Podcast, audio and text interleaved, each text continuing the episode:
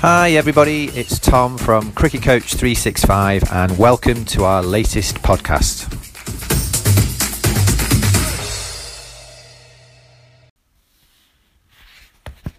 Hi, everyone. It's Tom here from Cricket Coach 365, and welcome to our latest podcast in which I am thrilled to be in the presence of Sue Redfern MBE, and that MBE is for services to cricket in the UK and beyond.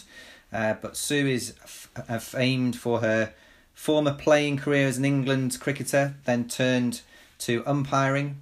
She was the first lady to play and then umpire in an ODI World Cup. Uh, she's been an employee of the ECB supporting the recreational game for the last 15 years. And um, it's fair to say she is absolutely uh, madly and passionately um, in love with the game of cricket. So, uh, welcome, Sue, and thank you very much for giving us your time. Thanks very much, Tom. Great to be here. Thank you. Well, as is our um, our wont, uh, the the only question we kind of um, pres- prescribe and prepare initially for all of our guests is, please tell us and describe for us uh, how you first fell in love with the game. So uh, I come from a cricketing uh, family, I suppose. My dad used to play, and my brother played. Uh, and then when uh, we were in the summer holidays, uh, my brother was being dropped off uh, for a cricket week, uh, a coaching week. For the summer holidays, and uh, just as we were leaving the area, uh, the female coach who was going to be uh, coaching my uh, my brother was a lady called Enid Bakewell, uh, and she shouted my mum over. I was nine years old, and said, "Why isn't Why isn't she staying? Why is she not going to be playing cricket?" And mum was like, "Oh, you know, is she too young? Do you know, does she want to do it?" And it and it went from there really. And then my brother and I spent endless summers playing Test match cricket in the park. Joined my brother's cricket team, played alongside him in some junior teams, and then mum and dad found me a women's cricket club, uh, which was Derby Women's Cricket Club, and pretty much I fell in love with it from there, really. So, how old were you when um, when Enid um, stopped you from leaving? Uh, so it was about nine. So uh, yeah, so uh, about nine years old, and then I joined uh, kind of Eastwood Town Cricket Club in uh, the Derbyshire Notts border when I was probably around about eleven. Played a bit of junior cricket under 13, under 15s, and under 18s cricket for the boys. And yeah, played women's cricket from 13, so pretty young. What What was it like um, comparing the two experiences um, of pl- being um, know, a young girl playing alongside the boys versus uh, then joining a a women's pathway?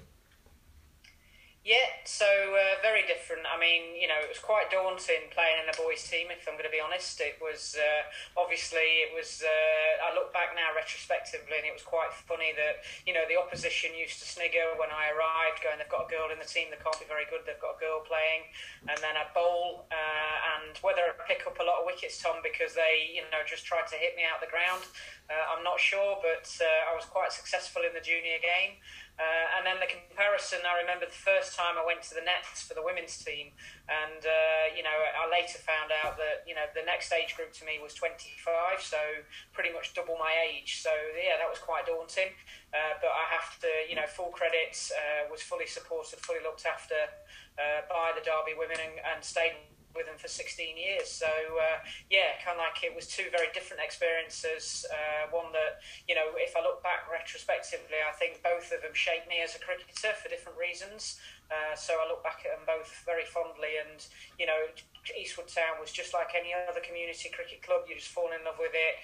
You spend all of your time there. You know, it's it's an, it's an extended family really. Yeah, it's such a, a familiar phrase, uh, but it still makes me smile when uh, I hear people describe their local cricket club as an extension uh, to their family, yeah. Uh, because it it's so true to say that um, it plays that that role um, so uh, fundamentally, and you know I think the particularly for smaller clubs um, where they're perhaps cricket only, um, it's a really important part of the community, isn't it? Yeah, for sure, and it's uh, you know it's it's a place where you can feel you're in a safe environment. You know there are people looking out for your children, uh, and yeah, kind of like the coaching which is on offer and the, the social activity. It was more, you know, the the playing was important and it is competitive for some people, whereas for other people, it's just the enjoyment factor of being part of a team. Uh, uh, but the most important thing was off that field in a social environment as well. You know, so it wasn't just this cricket season. It wasn't just the Saturday or Sunday. You, you were literally, we were there literally all the time as, as a family. You know, when when Mike and I, that's my brother, when we split our teams, you know, kind of like mum and dad spent a lot of time chasing chasing around, going to different games. You know, my brother been on under 18 game.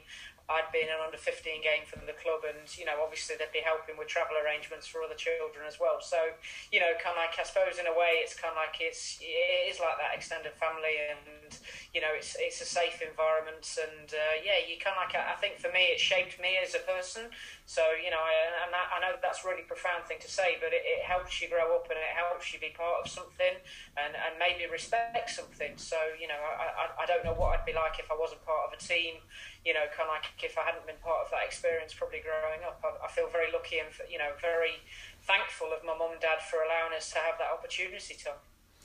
Yeah, I think um, it's it's it's lovely to hear as well that appreciation uh, shown to uh, to your mum and dad because um, I think even um, it, well I was talking about this with friends over the weekend actually that um, sport nowadays um, and of course you know we, we're talking about it in a in a period of lockdown where um, there isn't very, very well. There's very very little sport available for adults or for children, but particularly yeah. for for children, um, it's it's very much organised. It's structured. It's it's available in a, like you say in a safe environment. But it it seems to be the case that a lot of those um, experiences that you mentioned in passing about playing Test match cricket with your brothers, um, you know, those kind of uh, experiences are kind of on the wane. Um, if if you can get kids to a football club or a rugby club or gymnastics club or or cricket club indeed, then they'll you know they'll take part. They'll um, feel as though they're part of that that community, that club, that team, and they'll enjoy it. But that kind of just play by yourself or play with a brother or play with a sister or play with a friend so doesn't seem to be as common these days, um, which is which is a shame. I think. What what what do you reckon? Yeah, I think you know. Obviously, the society's changed. I suppose you know. I'm I'm not a parent myself, but I suppose there's you know wider safety issues, and there's a lot of other mm. things that you know kind of like compete with you know sport for people's time, for children's time.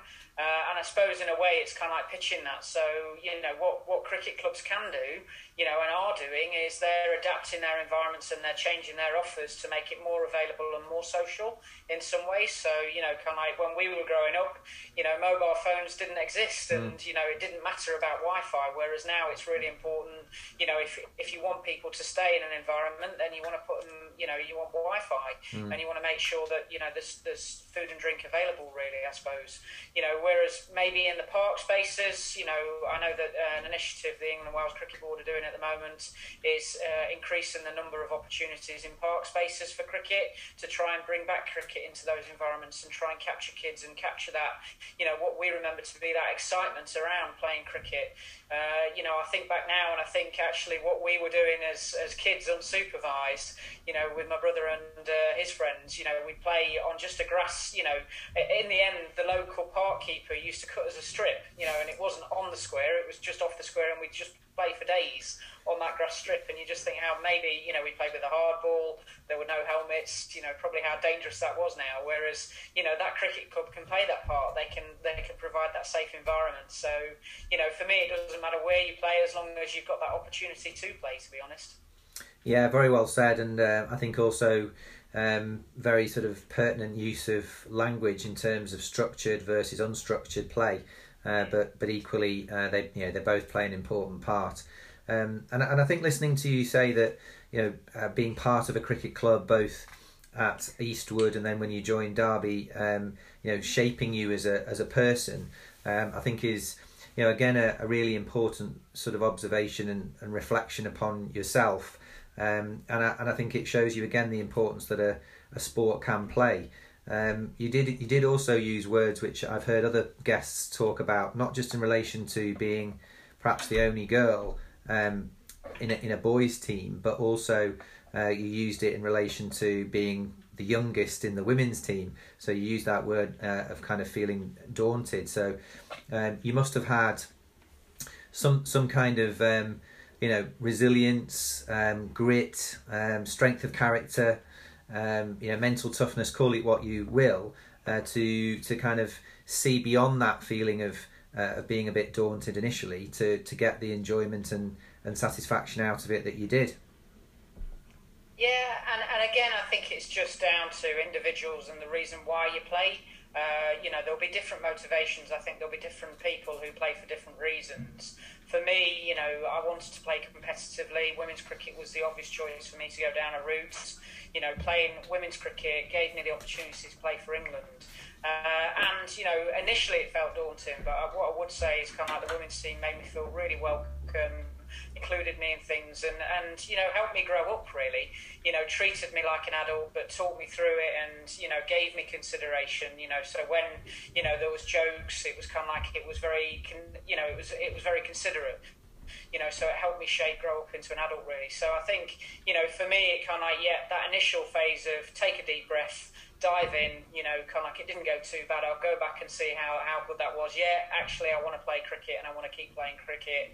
Uh, yeah, I enjoy the men's cricket, I enjoy the boys' cricket, but yeah, I can see a route here and I'm enjoying that as well. So, yeah, very very different. Two very different experiences, Tom, in terms of you know obviously the the uh, availability of men's cricket and junior cricket when I was growing up uh, was significantly more uh, local to in comparison to women's cricket, and in some cases it's still the case where for women's cricket you have to travel so much further to play the game. So you know, kind of very different in terms of you know I'd go and play a four or five hour game uh, for men's cricket, whereas you know I'd be literally it'd be 12, 14 hours in a whole day to kind of like play the women's game. So you know that social interaction was so much more, I suppose, because you're travelling with the teams as well.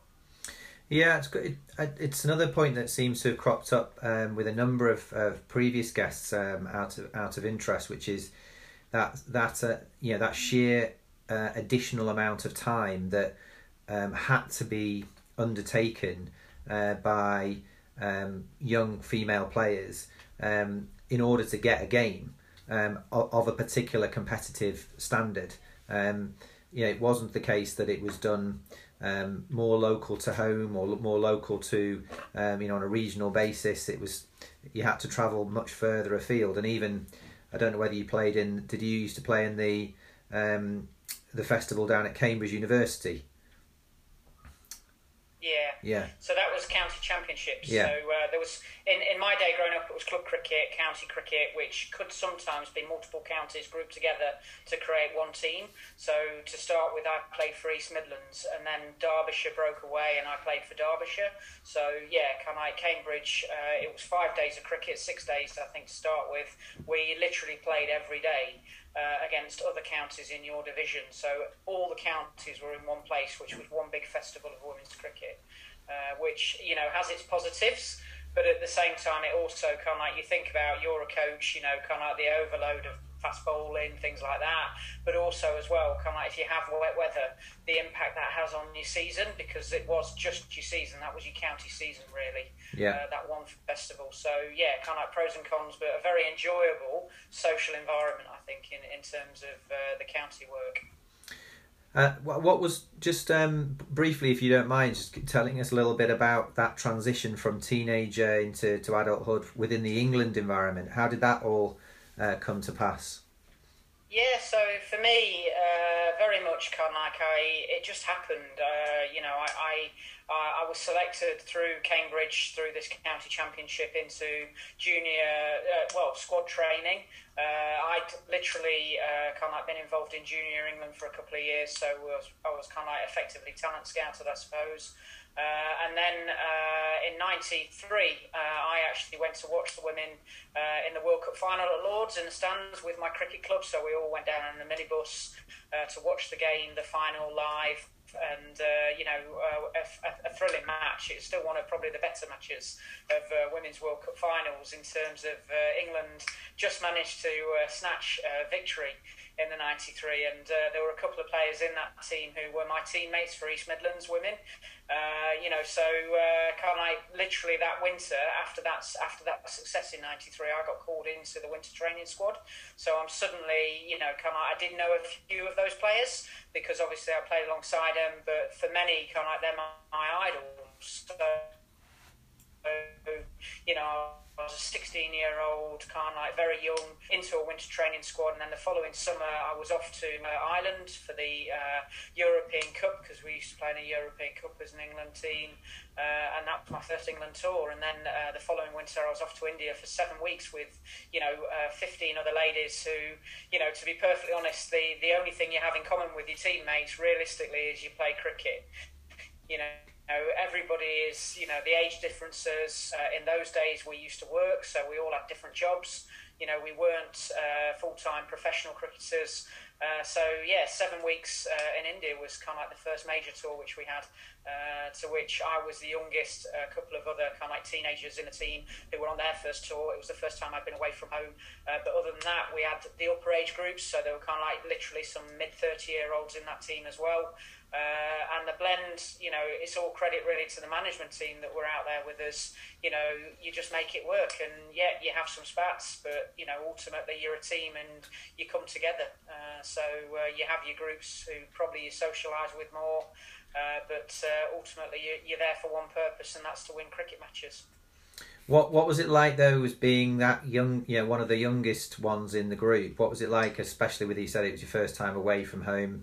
Um, in that capacity. What what would you say, or how would you look back on it as a, an experience from a, a person, not just as a cricketer?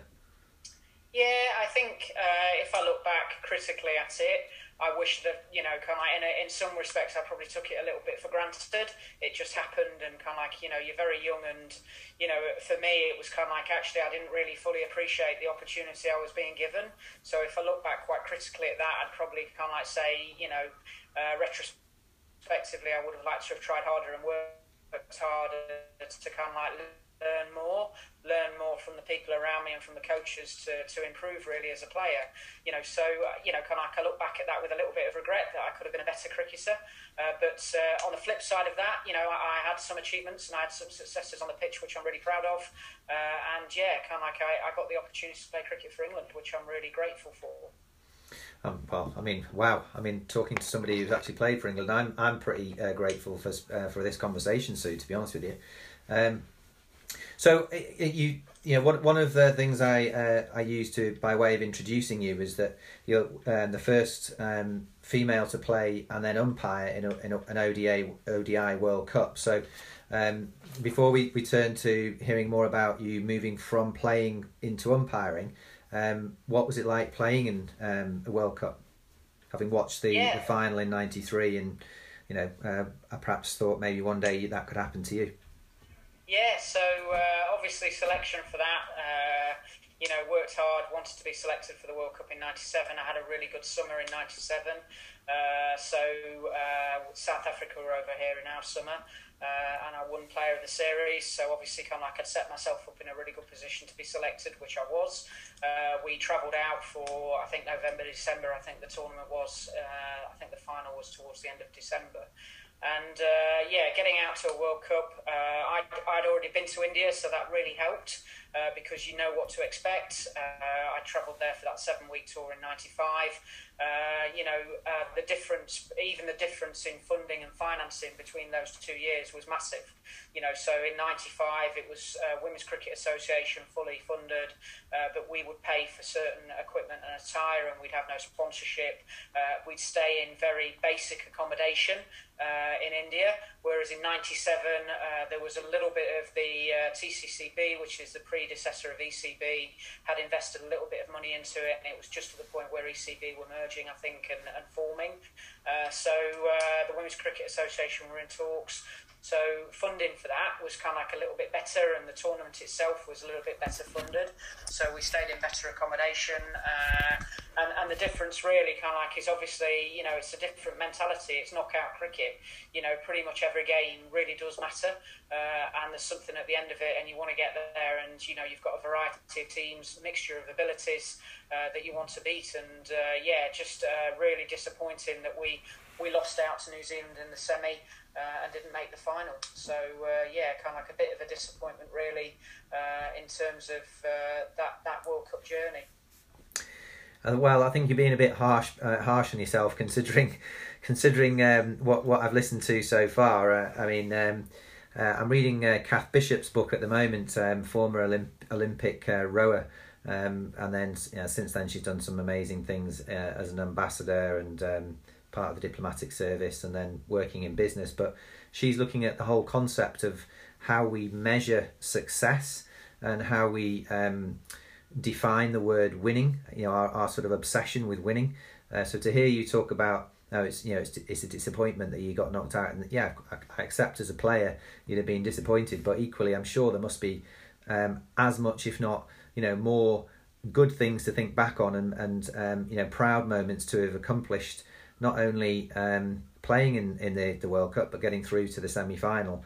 Uh, bearing in mind, you know, four years ago, uh, well, prior to that, you were actually you know, watching some of your teammates um, playing in that final um, in which they won. So um, I suppose it, you know, it, may, may, maybe you could you could sort of come back in terms of um, that observation from me um, in relation to Cath Bishop's book and uh, and comment on you know that that sort of um, dilemma or that sort of dichotomy between balancing the enjoyment of winning versus the enjoyment of progressing, developing, getting to that point that you did in the tournament and, and as a player, you know, the, the fact that you managed to, to get that far? Yeah, I think, Tom, for sure. I think you learn, you know, I think you, you learn from every single experience you have. Uh, and every opportunity you have to go out and uh, compete. Uh, you know, you can apply different things, you can try different things, and you know, ultimately, you can achieve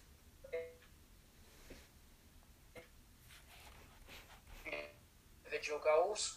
And they'll demonstrate certain things and apply certain things and, and do that. And, uh, you know, yet they are absolute successes, uh, you know, but overall, I think at the heart of it, you know, you're playing competitive sport uh, and you want to be the world's best, and that's what you wanted to go there for. That's what you, you know, you do. You know, for me, I did the three casual jobs, you know, in advance of going out, so I could pay for it to make sure that you know I could afford to go. Uh, you do the, the, the training around your casual jobs or your full time employment, you know, and you put in the hard yards to try and be the best you can be.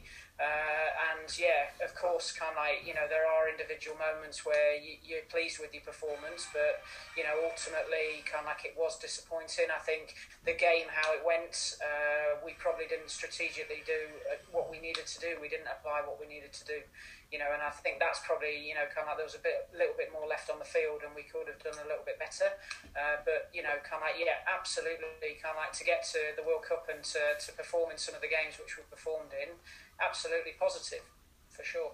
Isn't it incredible though to to think back um, to you know what you just said there, 1997, and you know potentially, um, although you've been selected, you might not have been able to go if you couldn't have afforded it.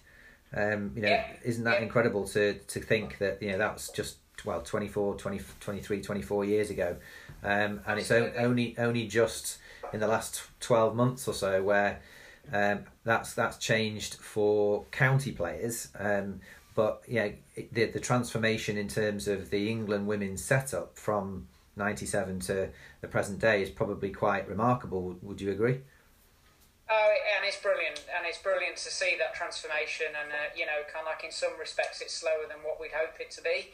Uh, you know, and I think from from my perspective, to know that kind of like in 97, 98, you know, cricket was supported as it was then, and and you know, ultimately we were, you know, amateur sports people who you know fisted it around our full time jobs or our education, and to move into now where the girls, you know, kind of, I think the biggest thing for me is kind of like the breadth now, you know, in the fact that it's not just the England players who are being contracted and are professional cricketers. Yeah. That depth into the county. So, you know, you're not selected for England.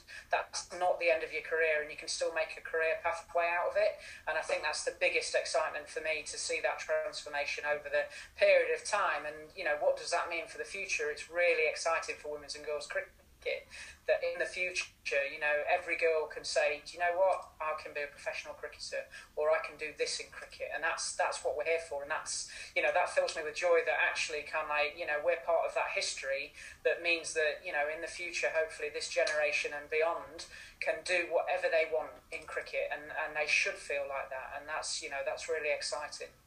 Couldn't agree more. That's really why we've ended up kind of um, on this pathway, on this journey with this podcast series uh, for those absolute, those very reasons.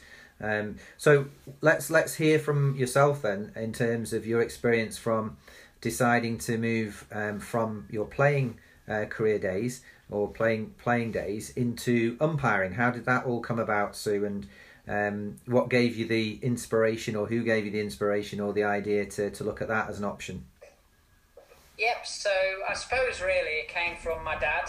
Uh, he used to umpire when I was a kid in in some leagues, uh, so it came from him. Uh, but uh, when I finished playing, obviously I played a little bit of club cricket for a few years after I finished playing competitive, and I just got to the point where I no longer wanted to play. It was the end of my playing time. I was ready to stop, but it didn't mean I wanted to stop being involved in cricket. And you know, even though I was working in cricket, I still wanted to do something, you know, in a volunteer capacity. Uh, decided coaching definitely wasn't for me. I got my coaching badges. Uh, decided that scoring really wasn't for me, and I wanted to give it a go umpiring. So uh, off I went uh, to a 13 week Monday evening course uh, where we went through Law 1 to Law 42 uh, in a very cold room, bless. Uh, so we went through that, and you know, fair credit to the tutor was uh, a local legend, John Jameson, who just knows the laws inside out and has applied them and has been an umpire and you know, really inspiring. and yeah, kind of like I just got linked from that course. I joined the local association. I didn't have an affiliation with a club in my area. So I joined a local league panel, uh, which was a cricket league, and then just started from there. So that was in 2013. Uh, I started umpiring, uh, and it went from there really. So uh, yeah, I can remember my first match uh, umpiring. I, I, just had butterflies, you know, kind of like walking out onto the pitch, and I just remember thinking to myself, I have no idea what I'm meant to be doing here because you know I know the laws now. I understand the laws of the game, but I I've seen this game of cricket from a player's perspective, and I'm not really sure I know exactly what the umpire's doing. So, you know, for a season, it was kind of like maybe I wasn't in the right positions. Uh, but yeah, kind of like the first game was uh, pretty daunting as well. So, who, who were um, who were the uh, the teams playing when you umpired first that first game? So, uh, I think it was uh, kind of like a team called Aston, uh, Trent Aston. Aston Trent, uh, which are up in uh, Warwickshire. Uh, I can't remember the away team. It might have been Tamworth or somebody, but uh, literally uh, it was a short game. Tom, if I'm being one of the teams wasn't necessarily on form, uh, so it was a very short game of cricket. and yeah, kind of like it was my first introduction into men's league cricket for a while, and yeah, umpiring it as well. How did the how did the guys um, take to you? How how did they uh, respond to to uh, seeing you take to the field, officiate over their game? Yeah, uh, for some for some people, in certainly in the first couple of seasons, uh, some people mistook me for the scorer, so they didn't realise that I was going to be umpiring. They just saw the ECB ACO badge, just assumed I was a scorer. Uh, obviously, when they found out I was an umpire, they were like, "Oh wow, okay." Uh, big concern about where to get changed, uh, but I was like, you know, pretty cool about that. We can do a rota system. You know, we can work it out. It's not a big problem for me. Uh, and then, and then the other factor was, uh, I think, you know, kind of, I get asked this a lot about whether or not I was tested, maybe, uh, so you know, excessive appealing or anything like that. And I just think, you know, generally, I think players see a new umpire, uh, you know, they are familiar with a lot of other umpires if they see them quite regularly, year in, year out.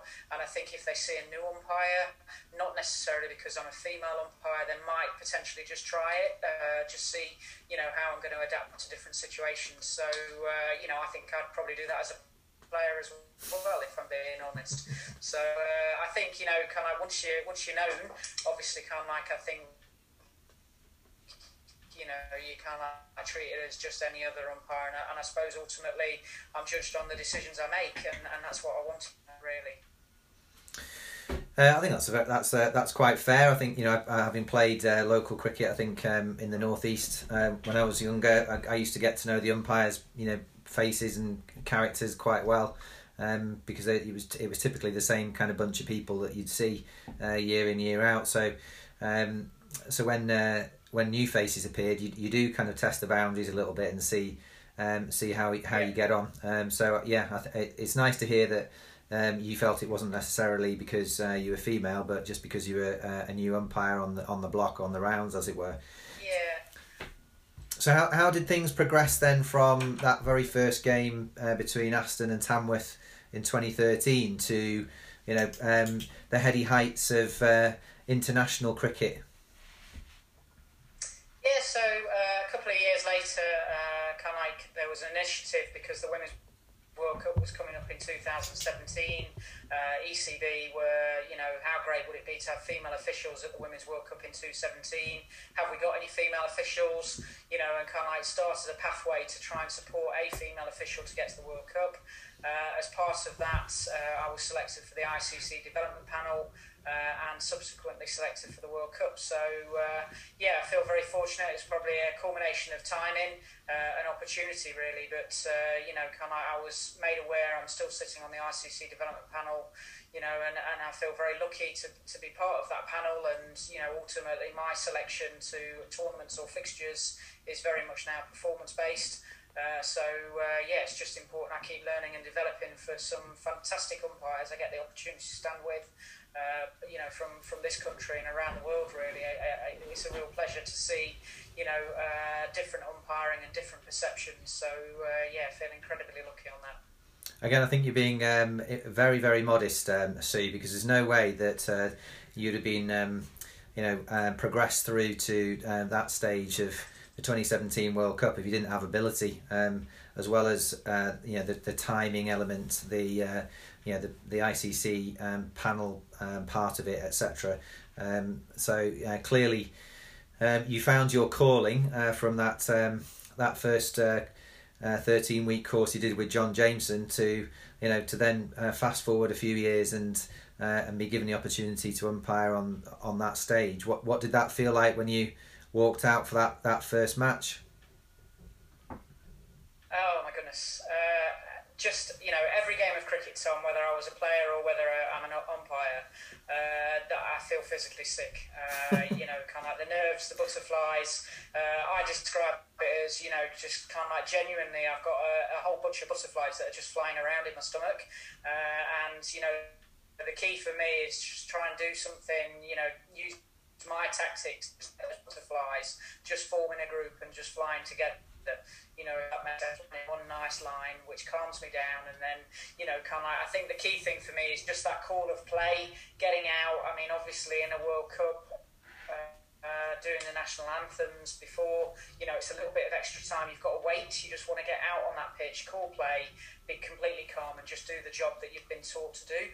You know, and you've got experience in doing. So, you know, kind of like for the initial, you know, yeah, walking out, absolute bag of nerves. But then, you know, all your training kicks in and your experience kicks in. I hope that we, you know, come out of calm and, and make the right decisions, really. So, uh, yeah, uh, just, you know, uh, a similar feeling to playing, really. You know, it's just such a great opportunity to watch some great cricket and to be part of some great cricket.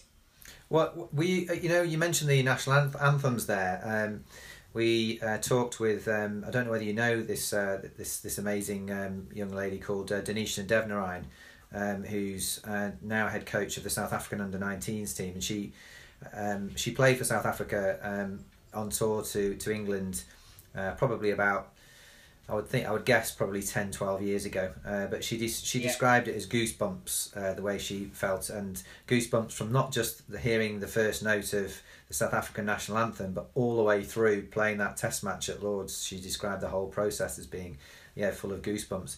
But as far as um, hearing the uh, you know the national anthem was concerned, um, were you expected as an umpire to sing? Um, because you know because the cameras don't have the, ca- the cameras pan don't they across the players? But uh, I don't know whether the Yeah, umpires are expected to or given that sort of communication beforehand that that's what you should do. So, so I suppose we've never really talked about it, but I don't think we do sing, uh, and that's not because uh, you know I'm patriotic, not patriotic, but you know it's in an ICC tournament you wouldn't ordinarily uh, umpire your team.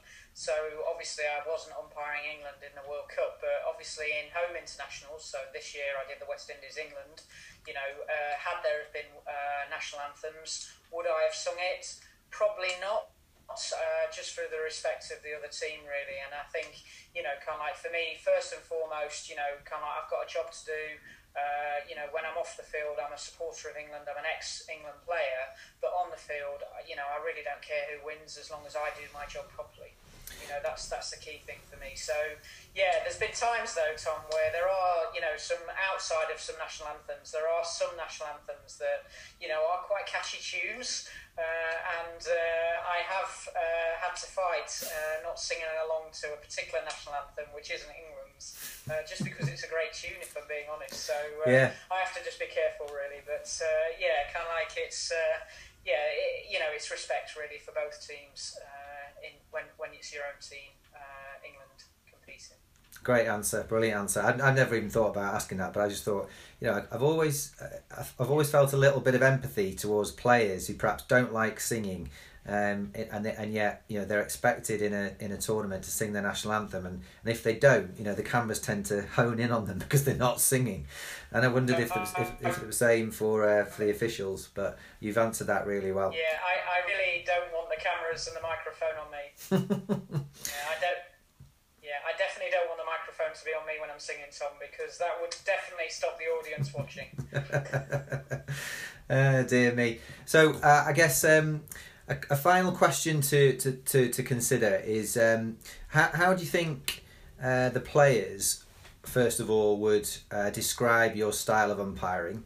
Um, and then, secondly, how do you think your fellow umpire um, umpires would describe your uh, style of umpiring?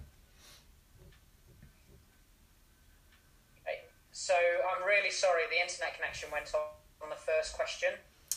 Yeah, no, it's okay. The, the signal's been a bit uh, f- uh, sort of inconsistent, hasn't it? But we're we're working through it. Uh, so my my first the first part of that Yeah, question, the first part of the question was, how do you think players would describe your style of of, of umpiring? Um, so particularly bearing in mind, you know, you having listened to your story and your um, playing career and how much you got out of that, uh, but then turning your attention to umpiring. How, how do you think players would, would describe you as a an on field official?